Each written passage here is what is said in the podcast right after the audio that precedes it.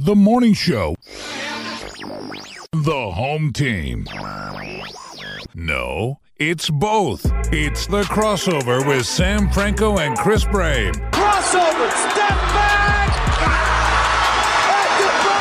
Right here on 960theref.com. What's up, everyone? Sam Franco, Chris Brame back with another edition of the Crossover Podcast right here on 960theref.com. Also on iTunes. Don't forget, subscribe, rate, and review. Uh, Five star reviews, much appreciated, as that uh, helps us get this out there to the masses. Uh, the more uh, five star and positive reviews you get, the higher up your podcast goes in how iTunes distributes them. So uh, we would very much appreciate you all to do that. And now that we've got that out of the way, we can actually get to sports, which is what you come to listen to this podcast about. Uh, yeah, and there's plenty to talk about too. yeah, no question about it. We're going to hit on a just god awful article about Roquan Smith in the Chicago Tribune and a very half assed apology that came uh, after uh, said article was published. Uh, we're also going to talk about the NBA playoffs as the Eastern and Western Conference finals are set. And Brame, you were absolutely right about something that we'll get to in uh, just a little bit. And uh, yeah, uh, I've, as I watched the the Cleveland Toronto series, especially that game one, uh, I, I knew that you would be uh, lording this over me when we get to it. So we will uh, be doing that, and then we'll wrap up talking a little Georgia baseball. As uh, I think Athens and uh, the state of Georgia has UGA baseball fever right now, as that team is red hot. Yeah, and uh, looking to, to to be on track to not just make it back to the postseason for the first time in a long time, but actually probably host some postseason games here in Athens. Which would be very been- nice. Man, it's been a decade since that's happened. That is uh, absolutely the case. So hopefully Georgia does end up hosting.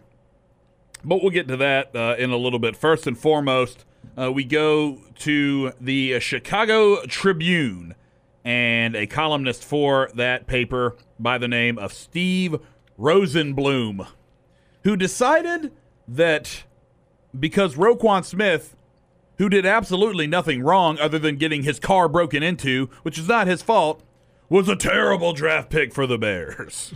Yeah, I mean, Roquan was the victim of a crime. And yes, he had a lot of valuable stuff in his car. And uh, according to Roquan, I, he, I believe he says he was it was what two thirty in the morning. He he accidentally unlocked it. He didn't intentionally leave his car unlocked. He didn't. Right. He wasn't aware that he did. But nevertheless, that doesn't matter. Like if you, you know, you could leave your car unlocked with a, a stack of $100 bills in it. Now, that's not a great idea. No. But if somebody takes those $100 bills, you're still the victim of a crime. Yes, and that's the thing. Like, like you could leave. Like I, I think I said this on Twitter.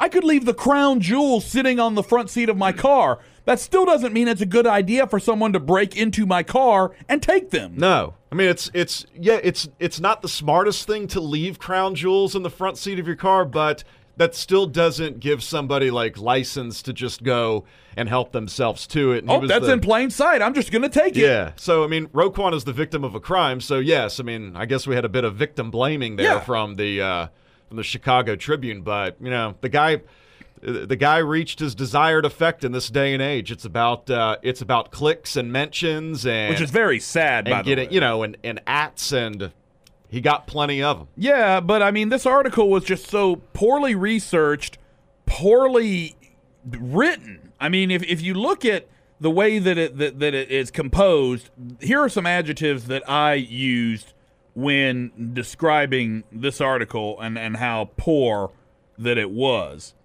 I mean, lazy, sloppy, not researched, irresponsible, assumption heavy, condescending, and a lot of those adjectives are the same adjectives that this guy uses to describe Roquan Smith, a guy that he doesn't even know. I mean, he may have met Roquan Smith one time, and it was when the uh, the linebacker had his introductory press conference in Chicago, and he might not have even been there for that. I don't know. That would be me assuming that. But I'm just saying, how can you make all of these assumptions about a guy that you don't know? He- And here's another one of the things I said condescending. Here's one of the things that bothered me. It was, it was the language in the article. He says, Listen, Rook, you can't lose your playbook. You just can't. The playbook is the team's Bible. You don't put the Bible at, a, at risk in a car overnight. Yeah, he didn't lose it; it was stolen. First of all, what gives you the right to talk to or like to talk to Roquan like that? Basically, listen, Rook. Yeah. What? Like, who are you to say that? Well, listen, he was. It was. It, it probably took him ten minutes to fart that column out, and look at the clicks he's gotten and the mentions. No, I, mean, get it, just- yeah. but I mean, it's just irresponsible and and, and, and just not fair to Roquan to, cl- to classify him like this. One of the things in the article too is is this quote. At this point, you could ask how a student athlete that the NCAA is so proud of not paying is able to afford a 2018 Beamer. So he's insinuating that there was some sort of ineligible or im- impermissible benefit. He actually wrote another article uh, today, which is Thursday when we're recording this. He calls it a mea culpa for Roquan Smith. But the only thing he apologizes for is insinuating that he received an improper benefit. And he goes on to say, I was sloppy and unreliable in reference to Smith and his new car. If I'd researched the issue properly, I would have learned that Smith had entered into an endorsement partnership deal with Athens BMW. Yeah. And it's like, What he what he meant to say, if, if I had researched that at all instead of properly. That's what I'm saying, But the at all. The properly suggests that he actually did some research in there instead of at uh, at all. But yeah, so I believe it was basically uh, the scores of Georgia fans who showed up in his Twitter feed saying, like, hey, idiot. yeah, a he has a, he got an endorsement with BMW, and uh, b uh, these first round draft picks, even if they haven't signed their contract and gotten their money yet, their agents are fronting them money. They're fronting the money, or like like with LeBron James, for example. Remember when he was driving an H two while he was still in high school? Yes, How do you think he paid for that? the You know agent was mean? an agent was fronting him money. or something. Absolutely, or And- at least his mom. I think is what they said. His mom bought it for him at the time. Well, where do you think Sure. she got that money? Yeah, absolutely. So now, it's just now- stupid. Now, when you're still in college or in high school, that's that actually is still viewed as an impermissible It is. benefit. But once Roquan's out and he's been drafted, he has an agent. He got taken what eighth? Yeah, What and he doesn't have any. el- Or he he was going to get rid of his eligibility anyway. Yeah. So, I mean, once he got drafted, he's the eighth pick of the draft. You know what money's coming to him, he has an agent that you know it. But that's not how that happened. But that's He not even how this was. This was not. He has an endorsement deal, Right. so which came even. which came after he was already done at, at Georgia, not Yes. while he was enrolled here. So, So the whole thing was laughable, and, and and the other thing that bothered me about this is the assumptions that this guy is making about Roquan Smith. Like, first of all, you don't know Roquan Smith, and for those of us that do, he's one of the most humble, level-headed, smart, and best Georgia football players we've seen in years. I mean, when you combine all of those things, he's not somebody that had that, that just would do. I mean, like I said, he's going to learn from this, but he's not a player that you can lump into just uh, you know this this horrible assumption pool that this guy has had. And, and this is one of the sentences. Uh, the Bears were able to wipe the information from it, it being the iPad, and that's another thing. It's like it's not that big of a deal. I mean, it is. You shouldn't lose the, or have the playbook stolen or whatever. You should probably Right. take better care of it.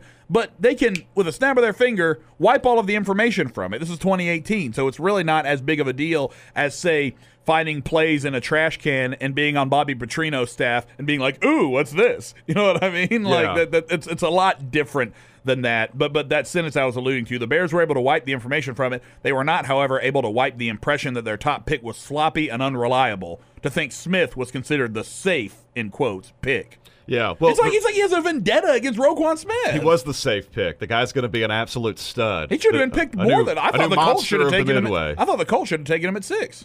Um, I mean, to me, he was like the, the the number one guy in the draft. I mean, I get why you wouldn't put him, uh, take him number one. I understand how the league uh, the league works, but you know, if I was, you know, I've said before the draft, the two guys from me that if I was uh, if I was staking my my very impressive reputation on being, um, no doubt about it, star NFL players, Roquan Smith and Derwin James were the uh, were the two that I'd, I'd I'd back there, and so and the Bears got a heck of a player, but whatever the the relationship with Roquan and this dude probably off to a rocky uh, off to a rocky start. Not just Roquan and that dude, but the Bears. I mean, uh, the Bears and that. dude. I'm sure that you know when he came out with that, you know, mea culpa as he called it, where he only apologized for the one thing when he probably should have apologized for this whole crap Yeah. article. I think he's basically apologizing to the University of Georgia for insinuating that um, you know Georgia was given you know handed out free BMWs to its players while they're here. But here's the thing: Do you think he did that apology on his own, or do you think he was pushed by like an editor or somebody like that? Probably. I mean, there's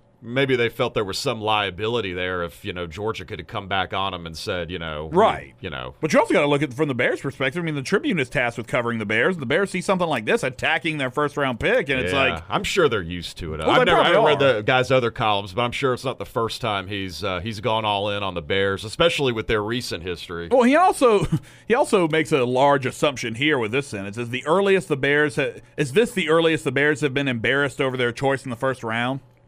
How do you know they're? Why would they be embarrassed?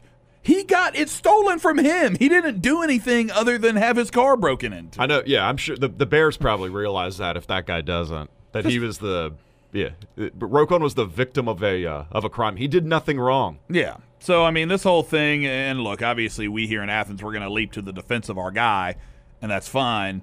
But uh, for all of this, I mean, this is just one of those things where if you're a young aspiring journalist and you still want to have some semblance of credibility and not leap into the 2018 mode of, of writing clickbait and things like that, use this article as a great example of how not to write an article. Yep, but- the, you know what? What's unfortunate though is I think that you know the editors that they appreciate stuff like that. Which is very sad. Yeah, because that's what it is. I mean, that's what the the Tribune and that guy's looking at. He's looking for some attention and looking for clicks and mentions, and he got plenty of them. And by the way, I mean, if you if you go through the the mentions there, the you know there were there were Bears fans and they're defending his take on him. Like, yeah, that was irresponsible, and it um you know, and it makes me do, it makes me question Roquan now. Like, you got to be kidding me. If you're questioning Roquan Smith, why don't you trade him to the Falcons for a third round pick? that would take him. take that. He'd look good uh, next to Dion Jones. No doubt.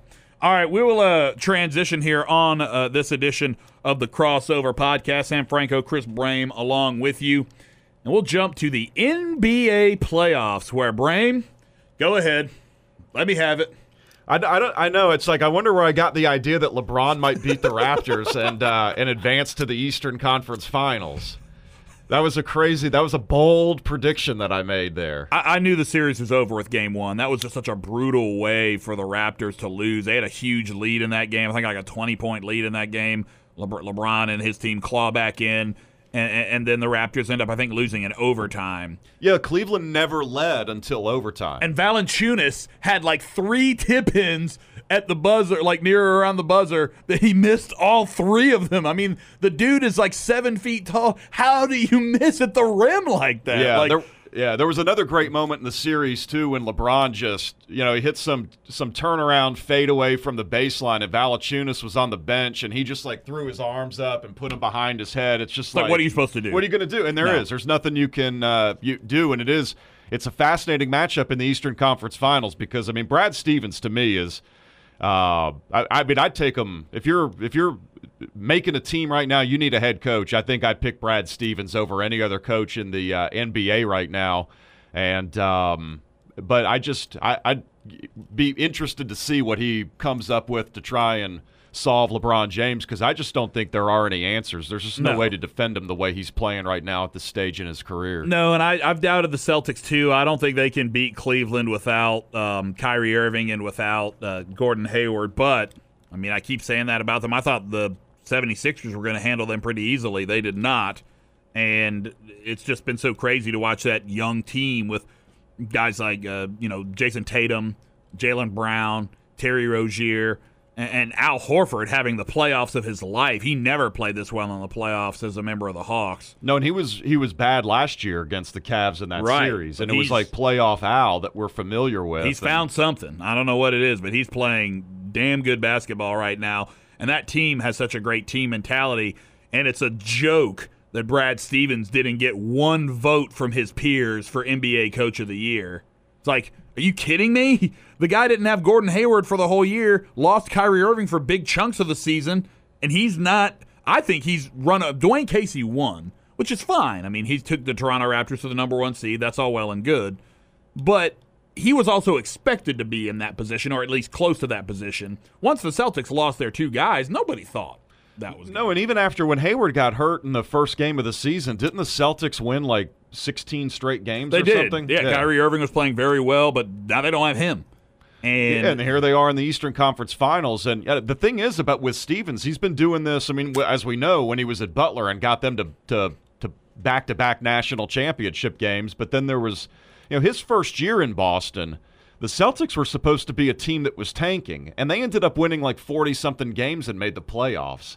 So, you know, he's been doing this his entire career, both in college and the NBA. But, you know, the way he's been able to, to piece this thing together now and dispatch the Sixers, who that was the thing. The Sixers were the team. They were the juggernaut. They were going to be they they were going to win the East after they took the Heat down in the opening round, and Boston went in there and just mauled them. They did. There's no question about that. So in the series between Cleveland and Boston, I think we're both going to go with Cleveland here. I've learned my lesson, but Yeah, I think I'm- it yeah. could be tighter than people would think, just even with Boston not having those two stars. Yeah, I mean, I, until I see LeBron not in the NBA Finals, I mean, I don't see how you can you can go against that. Um, I mean, he has stepped it up to a whole new level. It even seems like this playoffs, he's taken that onus on himself. That look, I don't have a lot of help, so I'm going to have to do this by myself. yeah, and, And- um, And yeah. I mean, that that's not fair to, to say by himself because Kevin Love's been really, really good as well uh, in these playoffs. But it's basically him and Kevin Love, and then maybe somebody else will step up on a given night. But but those two guys are really carrying that team right now. And I'm about to um, make a, or I've come to a realization, and I'm about to, I guess, admit something that it feels like I'm taking a knife and driving it into my heart when I admit this and this I'm about it. LeBron James is the best player on the planet. That's not what I'm I'm upset about having to say. What I'm upset about having to say is I used to say that you can't say that LeBron is better than Jordan. But now I'm on the side of the fence now, especially after watching him in these playoffs. You can't say Jordan's better than LeBron either. No, there's just this Like, like, they- they're they're on like a level plateau, and I think it's subjective to where like when you look at certain stats. Look, Jordan was a lot better at some things. LeBron's a lot better at some things. But overall, as players, I think you have to put them on the same level, and I don't think you can put really one over the other. No, I mean the one thing like people say, well, I mean Jordan was a much better jump shooter, and that's probably true. But like so is Steph Curry than LeBron. LeBron's not even the best jump shooter Right. now. But the point is, LeBron has that in his game. He's LeBron's a better got- passer than Jordan. He's also was, got so. this brute force to his game where he could just take anyone off the dribble, and he's impossible to stop when he's going to the rack. He can do that at. Uh, at will Jeff and I, you know, it wasn't an argument because I think these arguments are silly because they can't be proved. But um, you know, I I said it the other day. To me, I mean, I think LeBron is the uh, the best there's been, and I was a guy that uh, that thought Jordan was. But you know, my the thing that and, and my what you know what got me to thinking about it was when when I was a kid and believed Michael Jordan was the bas- best basketball player ever because immediately the go-to defense is LeBron's only got 3 titles and Jordan has 6 and Right. then Magic has 5 and and Kobe even has more than LeBron has. So how can you say LeBron's the best ever? But where when I was when, when I was thinking, when I was a kid and thought Michael Jordan was the best basketball player of all time was way before he had 6 NBA titles. In hmm. fact for me it might have even been before he even had won his first that I was Right, like because it took him a while to get over that hump. I mean, in the in the late '80s, you know, he was losing to the Pistons. Uh, he had a lot of trouble with that team. But then once he finally got over that hump, I mean, there was no way to stop him. Yeah. So I mean, I you know I almost feel like it was even in that that game where he scored the 63 points in the playoffs against Boston, and he had that crossover on Bird, and Bird's you know was like a pretzel all tied Right. up, and he hit that jump shot. I mean, that might have been the moment I'm like, this is the most amazing basketball player that I've ever seen, and that was before he had won a title. So it's uh so I mean, it's just interesting to me that that's. That is like the go to in the argument for Jordan and against LeBron, but Jordan was viewed as the best basketball player ever before he even had those six titles. And going uh, going forward, I, I just say I will never put one over the other. I, I don't think I'm ever going to put LeBron over Jordan, but I can't at this point anymore put Jordan over LeBron. Yeah, I mean, they, they're equal. They, they, they, they do different things. They did. Uh, I guess Jordan did different things than the way LeBron does things. They both had their strengths. They both had their weaknesses. I would say Jordan. LeBron's more athletic, but I think Jordan was a little more tenacious on defense. So I mean, that's what I'm saying. There's so many different little things you can pick out here and there, but the bottom line is they're both great. And LeBron may still win a few more titles. I guess it depends on you know where he goes and who all goes with him and and where he's he's playing next season and beyond. But I just really think that when you're when you're looking at those two guys, it's it's you know option A and option B. There, there there's no and when I say option A, option B, that's that's not even like trying to say one's more better than the other. It's just that that at this point, who's the greatest player of all time? LeBron Jordan. Like that's what it is. yeah, well, here's another thing with the, with uh, in in the case for me with LeBron too is like how many other future Hall of Famers has he been a teammate with? I, one, Dwyane Wade. That's it, right? Future Hall of Famer. That's the only one LeBron's ever played with. You don't think that? I mean, Kyrie maybe down the line. I mean, I, I, that that's a little bit too early to tell. He's got a long way to go. He's got a long like, way to go. Right here, at Kevin Love. moment- I mean, he's. I think Kevin Love's borderline. I mean, he's. Yeah. because I mean, but he's he's got, the, all those stats he put up in Minnesota before he came to Cleveland. I mean, I, I think he's borderline. Yeah, but I mean, Magic But played. surefire, Magic played with two or three of them, and you know I mean, Jordan, Jordan only had played Pip- with one. He had Rodman too. He had Pippen and Rodman. Yeah, I guess that's a good point. And Rodman, Rodman's a Hall of Famer, but not like when you think about it, like not in the same way that maybe uh, some of the other guys are. I mean, you wouldn't I would put say him- Rodman's a Hall of Famer, like Kevin Love's. You Hall wouldn't put him in the all-time, you know, great. I think, but but you know, Rodman to me is like the best rebounder. Oh, for sure. was. No, And the guy had You're he right. had rebounding. It was like a, a science, and I know it's, you know, it, it's hard to sometimes to think of because Rodman turned into like this, you know. The, the guy the, the eccentric that he became but Mm-hmm. even when he was that guy it was like a science where he could tell the angle the ball was being shot at and figure out exactly where it was going to come off Oh yeah, rim. no, he he was uh, the the savant. Yeah. what do they call it? An idiot savant, if you will. Yeah. Like I mean, when it came to rebounding the basketball, Yeah. that's what he but did. then you know th- this was the same guy while he was that. I mean, he was you know dressing up in No, wearing know, a wedding dress. wedding gown in Yeah. Times Square and whatnot. Yeah. So definitely an interesting character. But uh, as I'm, I guess the one, I guess, devil's advocate role I will play against LeBron is the level of difficulty in the Eastern Conference for him versus what Jordan had to go through. That's the only difference. I mean, Jordan was facing much better teams than what LeBron has gone. yeah, I mean the East has been really a, a much clearer path. But also, I think LeBron the, the defenses in the NBA are way better now than when Jordan played. The And, I mean, defense was more physical when Jordan played, but I think overall the teams have adjusted to the new style and the overall level. well, you're allowed to zone now, where it was just purely man to man back in the uh, day. But And if the, the go and- elimination of hand checking has allowed players a lot more freedom to get to the basket. If you go and look at like the, yeah, I mean these some- of these clips where Jordan was going and dunking. I mean there were no defenders in his path even attempting to get in his way and stop him. right, and because I think you know the, the the I guess tendency back then was to try to if if they're going to get those buckets, let them get those, and then you get down the court and score. Then you would just know. clothesline somebody. or maybe. that, yeah. If you're Bill Laimbeer, but yeah, I just think overall that when you're LeBron, I mean, you really haven't had as much competition. And I mean, what's your competition been? The Hawks, who were very overrated in that one season. They were the number one seed. By the way, the Hawks have faced LeBron James in the playoffs three times. They haven't won a game, They've right? been swept all three times yeah, yeah. brutal. And so I saw an article that was like, who has LeBron done the most destruction against? It, it was a ranking list in the playoffs, and the Hawks were number one. Yeah, well, because they have never won a game against. them. They're 0 and 12, right? It's brutal. Yeah. It's horrible. so uh, LeBron has definitely been a, a Hawks killer. But you look at who Jordan was going up against back then. I mean, you had great, like a, a great Knicks team, great Heat teams. You had Orlando with uh, Shaq and Penny.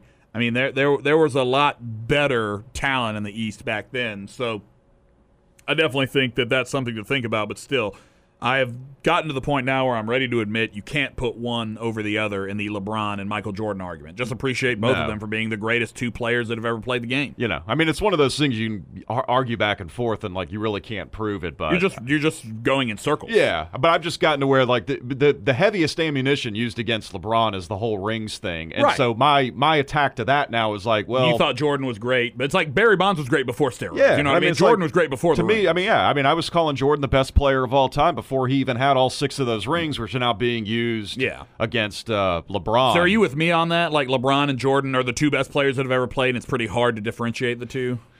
Uh, yeah, I mean, I would say that. I mean, I do. I, I lean toward LeBron now, but I mean, it's one of those things. I mean, where I may still gonna, slightly lean towards Jordan just because of my love of nostalgia and thinking back on all those great moments. I mean, shoot.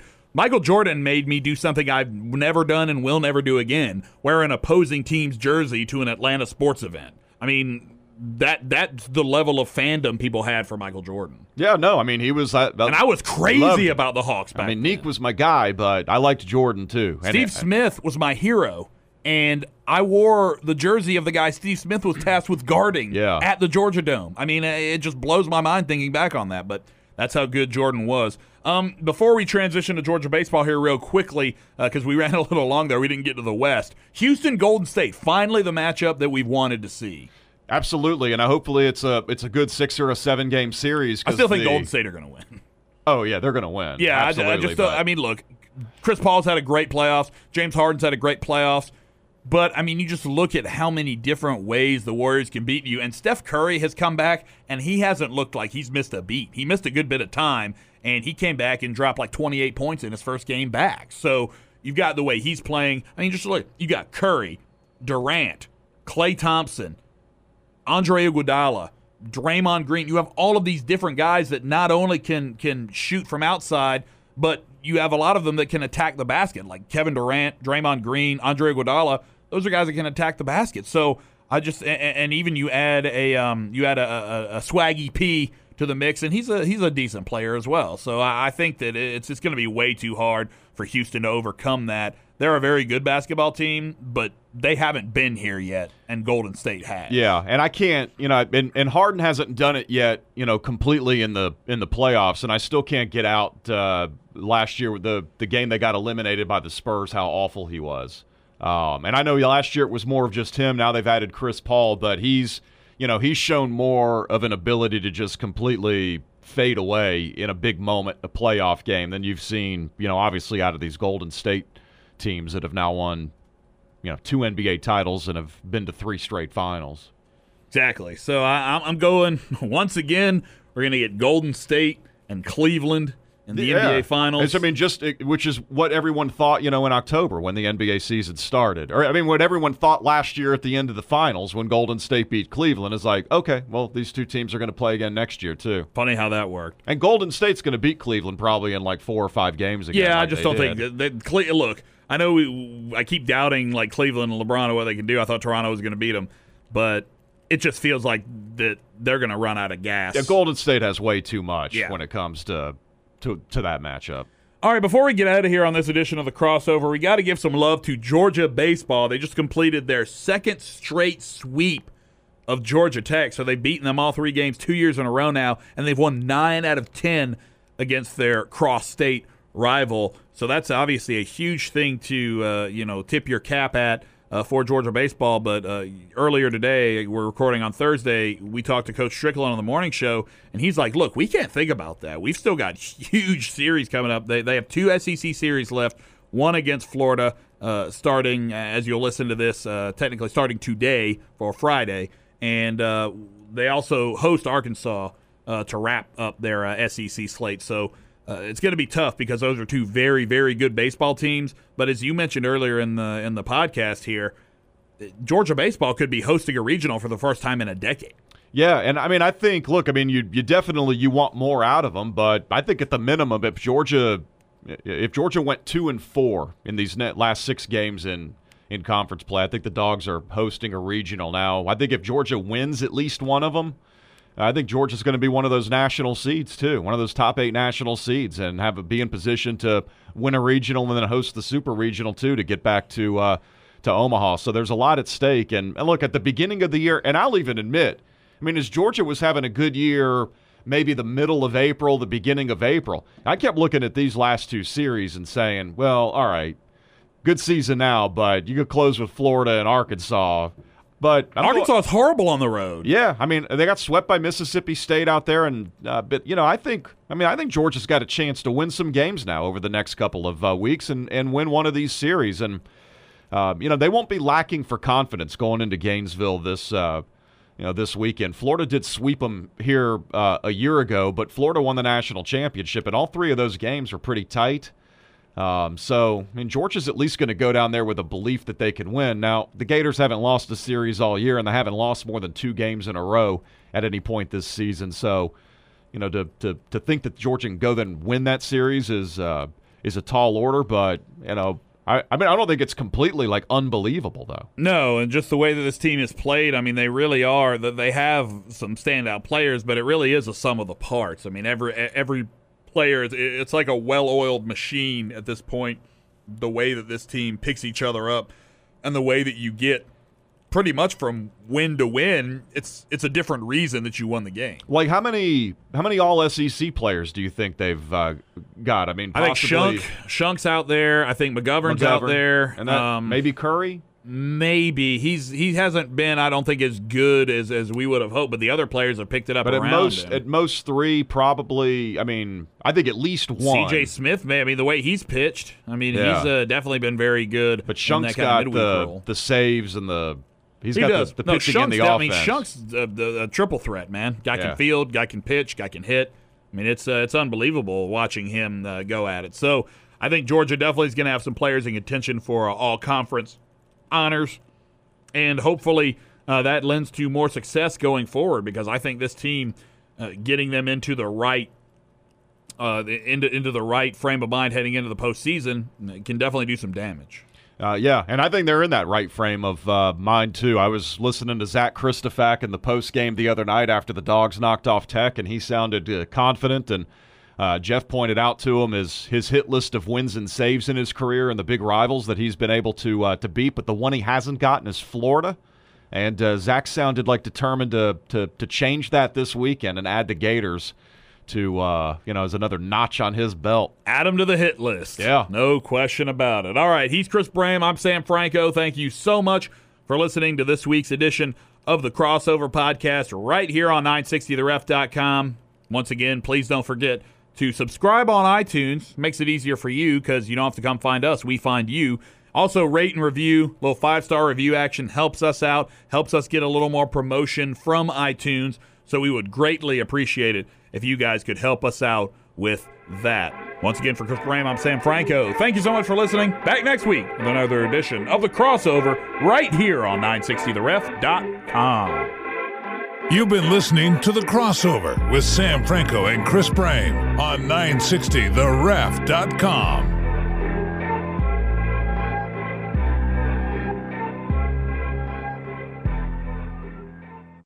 Every fan knows the right player in the right position can be a game changer.